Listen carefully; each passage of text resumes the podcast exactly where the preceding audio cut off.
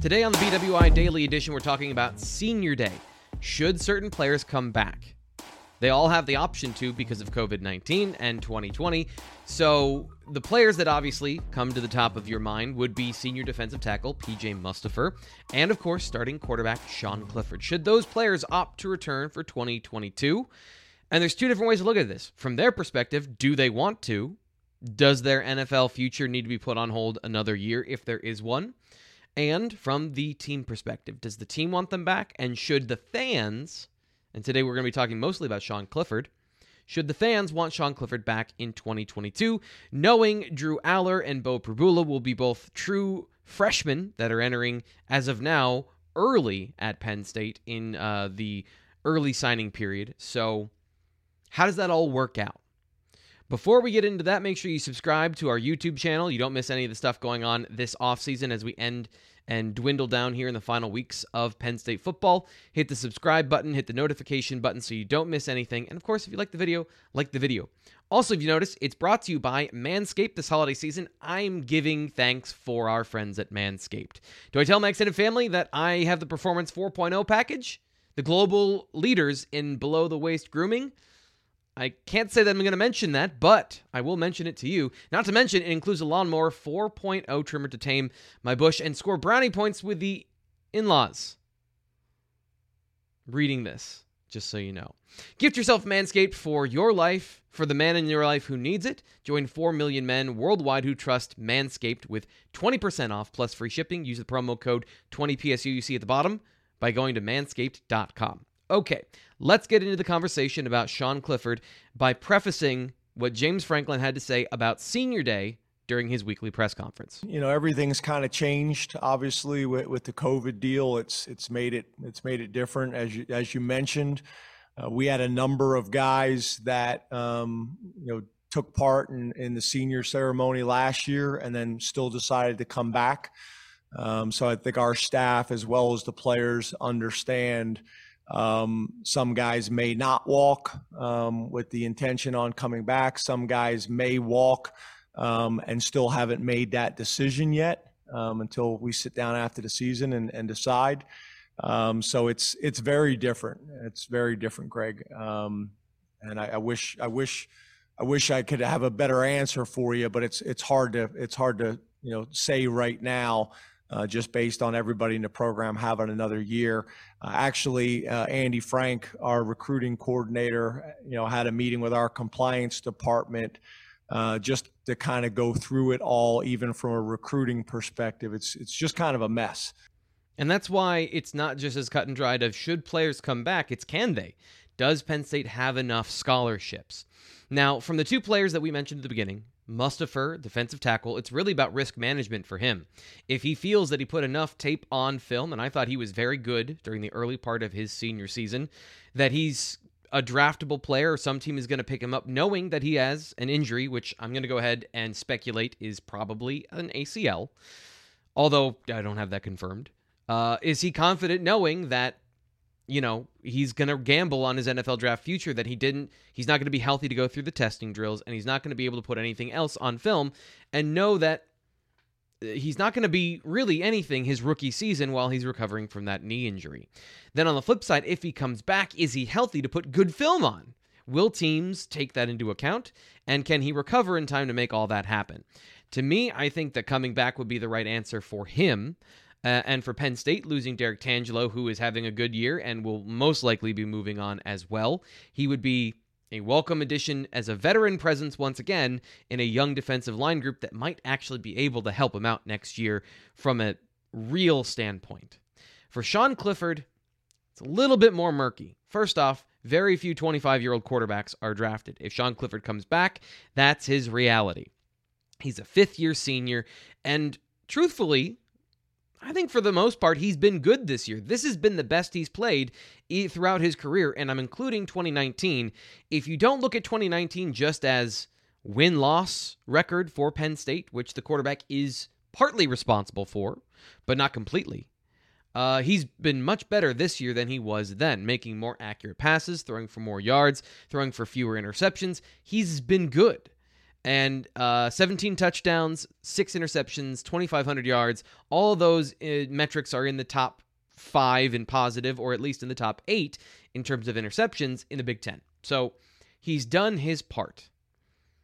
But it's how he gets there that makes you go week to week wanting him back so that he can be the buffer in between the rocket armed phenom Drew Allar or the underdog scrappy winner guy who we're now labeling these ways in Beau Pribula and Drew Allar. So, should he come back? Well, I think that has as much to do with the young offensive lineman that we're going to maybe see over the next three games as it does Clifford himself because of the way he plays. When Sean Clifford has a clean pocket, he's a good quarterback. All those numbers jump into the top five in the Big Ten. Passer rating 104.9 is fourth. Adjusted completion percentage 77.9, almost 78%. That's fifth in the Big Ten. And of course, 2,100, almost 2,200 yards passing from a clean pocket. That's fourth. So he's been getting yards and he's been getting touchdowns and completions when he is clean. The problem is when he's not, because Sean Clifford turns into one of the worst quarterbacks in the Big Ten. The most interceptions in the Big Ten, he's tied for that with five when under pressure.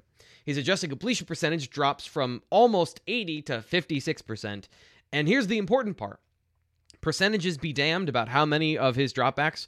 128 times he's been under pressure so far this season. That's the second most in the Big Ten. And that's really the thing is it's all on him. Everything's on him. So when everyone around him works and performs well, then he's a good quarterback and Penn State has a chance of winning. The explosive plays from the run game, the lack of support there is the biggest difference between Penn State's winning and losing so far this season, how it's flipped. Um, and and that will have to be fixed by next year. Nick Singleton, another freshman coming in, expected to be a part of that. Some young guys developing behind the scenes in Caziah Holmes. And then, of course, the offensive line. That, to me, is the key part of if Sean Clifford would benefit from coming back and putting better tape on film.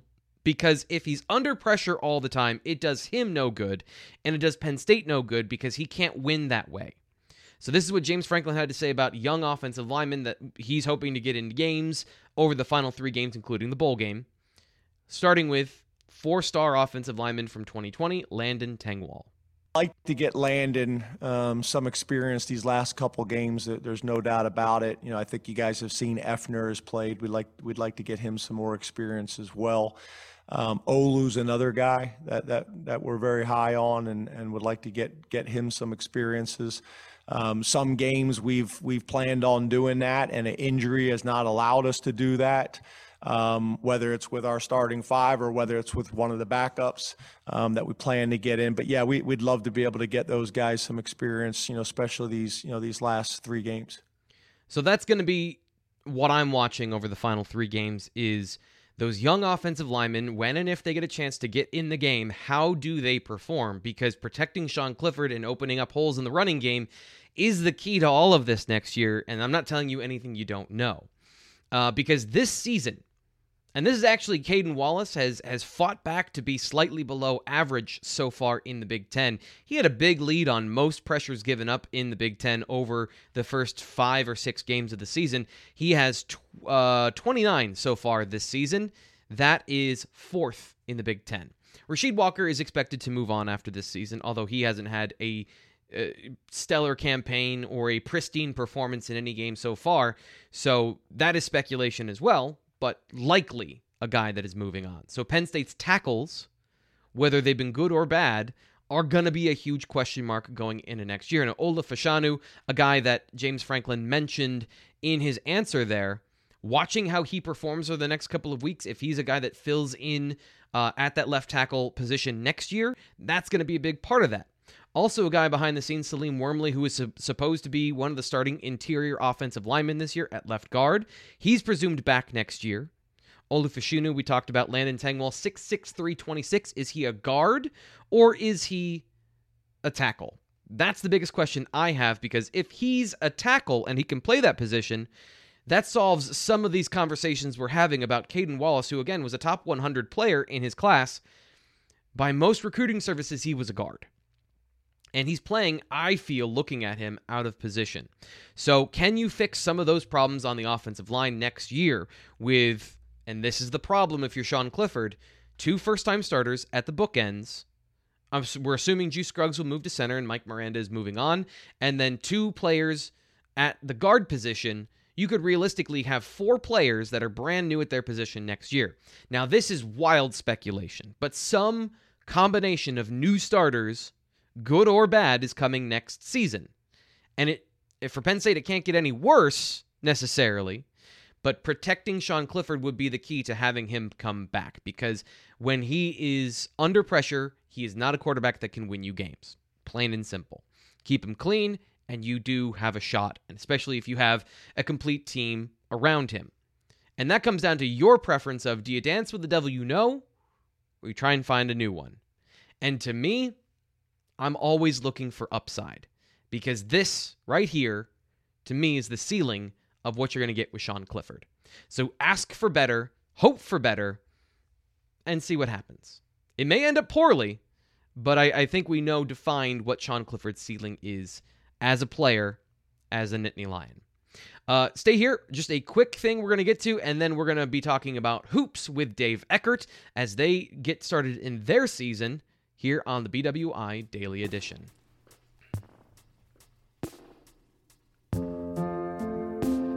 Oh, hello. It's T Frank. I'm here in my comfy reflecting chair, just thinking, sitting by my fire with my warm cup of nothing in this cup, and uh, I'm reflecting about what I'm thankful for. After all, it is the holiday season, and uh, it's the time to do that, to be thankful and reflect on what in your life this past season, this past year, has been good. And for me, I am thankful that I'm no longer afraid and not of things like hyperinflation or the dark or if I'm being honest, slugs, like banana slugs, but really any type of slug in general, are super disgusting. No, what I'm thankful for is I'm no longer afraid of my male grooming routine. As a modern gentleman, it's important to maintain a certain standard, and uh, in my relationship with my wife, it's a very important thing, and I feel like it's my part and my duty to do so. And for years, I've looked for the for the equipment to get the job done, there's just nothing. Until I came across the Lawnmower 4.0 from Manscaped. They sent it last month, and it has been great. With the skin safe technology and patent, patented ability to reduce nicks and cuts on the Lawnmower 4.0, plus a mega 1000 RPM motor, I feel confident that I'm going to be able to give my chestnuts their just due. You can as well with the Lawnmower 4.0, and the good news is if you use the promo code at the bottom of the screen, 20 PSU, you'll get 20% off and free shipping for the holiday season. We'll be telling you more coming up in just a little bit here on the channel about some of their holiday packaging, what you can get for the holiday season, but for now, we're just thankful for 20% off from Manscaped. And don't forget, let me get this out here. Get 20% off with promo code 20PSU at manscaped.com. Be thankful this holiday season for the best gift of all from Manscaped. Your balls will thank you. What? What happened? Welcome back to the BWI Daily Edition. I'm your host, Thomas Frank Carr, joined now by Dave Eckert, our basketball reporter. He is uh, covering the first season under Micah Shrewsberry, and it's off to a bit of an uneven start. Last night, Penn State loses to UMass on the road. Not a great place to start. How'd the game go down, Dave? Um, very poorly. uh, yeah, not much went well, really. You know, I mean, in, in the first half, uh, Penn State went into the break, I think, down four. And look, I mean, they scrapped and clawed to be down four. they got to the free throw line. Um, they, they got some offensive rebounds and, and got some second chance points uh, in the first half and kind of gave themselves themselves a chance while shooting like 35% from the field, which is you don't win games when you shoot that way. And you know, in the second half, you're like, okay, maybe they'll shoot better. They did not shoot better, and they also stopped doing the other things that were keeping them in the game. So, uh, yeah, they got blown out, uh, 81-56 final score. Um, just about as ugly as it gets, really.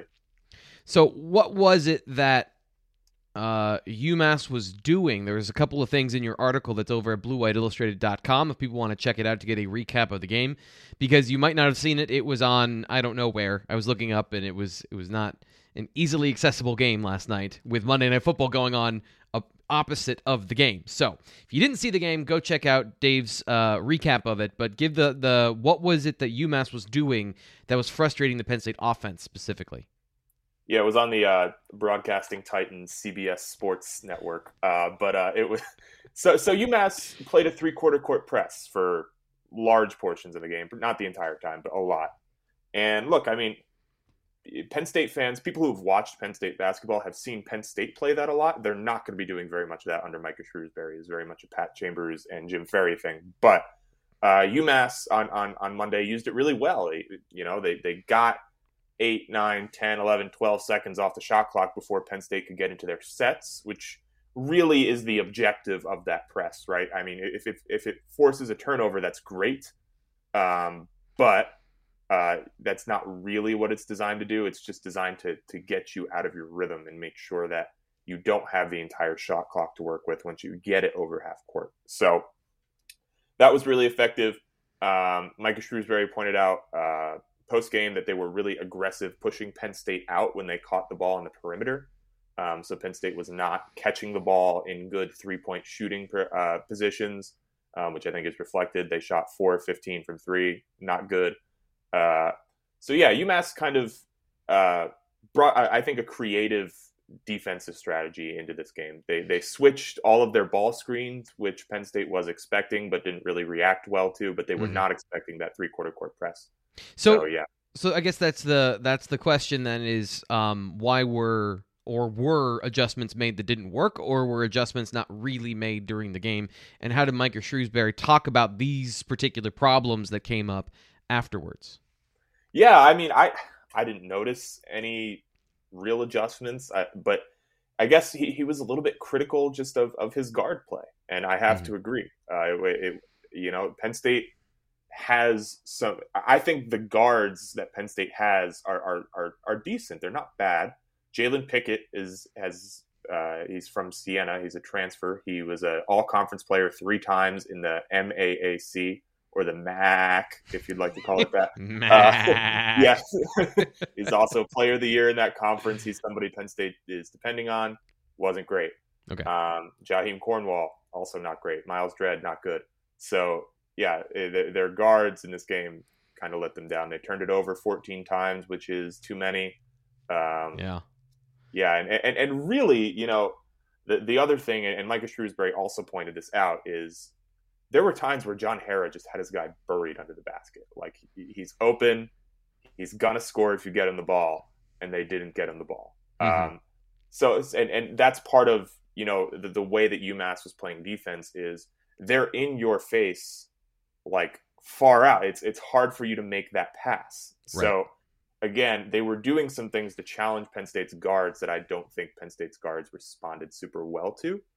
Uh, so let me ask you about that. Is it not being able to see the floor, not having? It sounds like this this team doesn't have a, a, lot of chemistry as well. If you're trying to defeat some things that are in your face and pressed, you don't exactly know where your teammates are going to be or how they're going to play. Is that a fair assessment of it's a it's a team that's played with a lot of transfers, a lot of new mm-hmm. faces in a new system? Does that play into some of the early season struggles that they've had?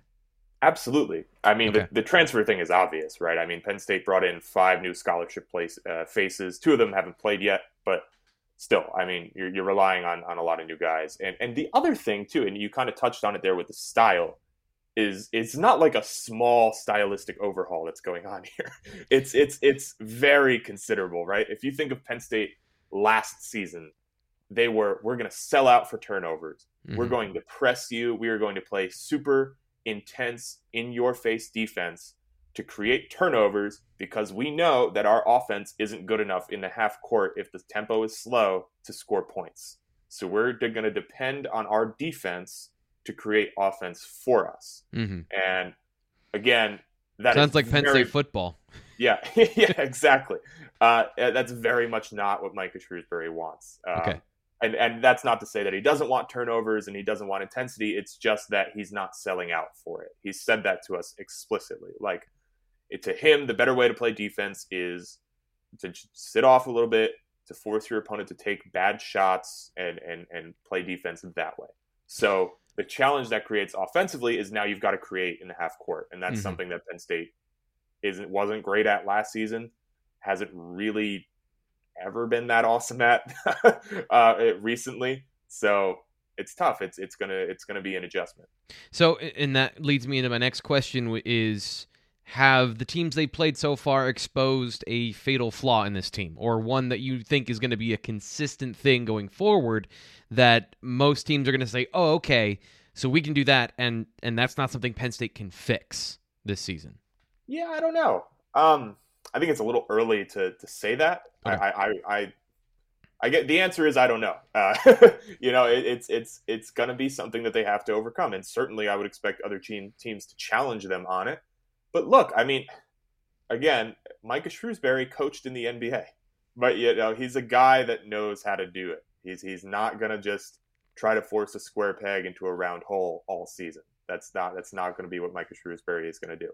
Mm-hmm. So I think from that perspective, you can have a little bit of confidence if you're a Penn State fan that they might that they they might figure it out. Uh, but again, it, it, maybe it depends on how long it takes. Penn State doesn't have a lot of time if they want to play around with the postseason, which again, I don't know if that's really a reasonable expectation. Probably not, but certainly you can't lose to St. Peter's on Thursday and and continue down that that that road if you want to have that as a goal for yourself. Yeah, so, there there is um the game you mentioned on Thursday, Cornell and then LSU are the uh, Emerald Classic, where they then play Oregon State or Wake Forest. So they're going to be getting into some teams here in just a little bit. After that, it's the Big Ten ACC Challenge, December first against Miami, and then Ohio State on Thanksgiving. Uh, that is that that's the weekend after Thanksgiving. So that's Big Ten Championship weekend. That's right. That's what they're doing there. So. Um, what are your expectations for this team? I think this is something that most people who follow Penn State hoops probably have some gauge but they're still calibrating. But for everyone else that is very casual in their following of this team, what are your expectations for Penn State basketball this year? And have they been adjusted since you saw the first two games? Not really. Um, certainly, they lost uh, in a way that I did not think that they were going to lose on Monday. Uh, but uh, from from an overall expectation standpoint, I think look, they're they're trying to build something this year. If, if they get in anything on top, that's gravy. I don't think it should be expected. Um, you know, I think you know if you're a Penn State fan, you hope for a couple good wins. You hope to see some things that inspire confidence um, in, in, this team. But but the interesting thing though is, and I wrote about this. I wrote a little feature on it um, on on BlueWhiteIllustrated.com. If you'd like to subscribe to On Three for just one dollar, uh, that that you know, they've got some older guys on this team, right? There, there's some guys who are in their last go around here. Yeah. So it's it's it's and, a lot of them came in just before this season. So that's it's kind of a little bit of a rub, right? Like you're trying to build something, you're trying to build a platform, but you've got players who are like, "Hey, this is my last shot at it. Like, let's do something." Yeah. You know, so so so they have ambitions to win now, certainly because of those guys. I just I don't know if that's realistic. Yeah, it seems like it's a really interesting position to be in when you put it that way. And thank you, by the way, for uh, doing some of that lifting on the promo stuff. I appreciate that. Also, subscribe to our YouTube channel and hit like on this video if you've been enjoying the BWI Daily Edition. When you do that, everyone knows it's a good video. And of course, we grow how many people watch and see Blue White Illustrated, which helps these videos keep coming. So hit the like, hit notification, hit subscribe. All the buttons you can click, please go ahead and click them. Especially if you're at this point in the show. Like we're about to wrap up here. So if you've made it through this this far, you're clearly in. So just it's one more step. Appreciate it. So with that in mind, of it's a veteran team. This is the last question that I have is are there young players that you should be excited about and looking for progress on that end? If it's a veteran team and you're not sure if they can compete right now and you're building for the future, what are the building blocks that Penn State fans should be looking at this year?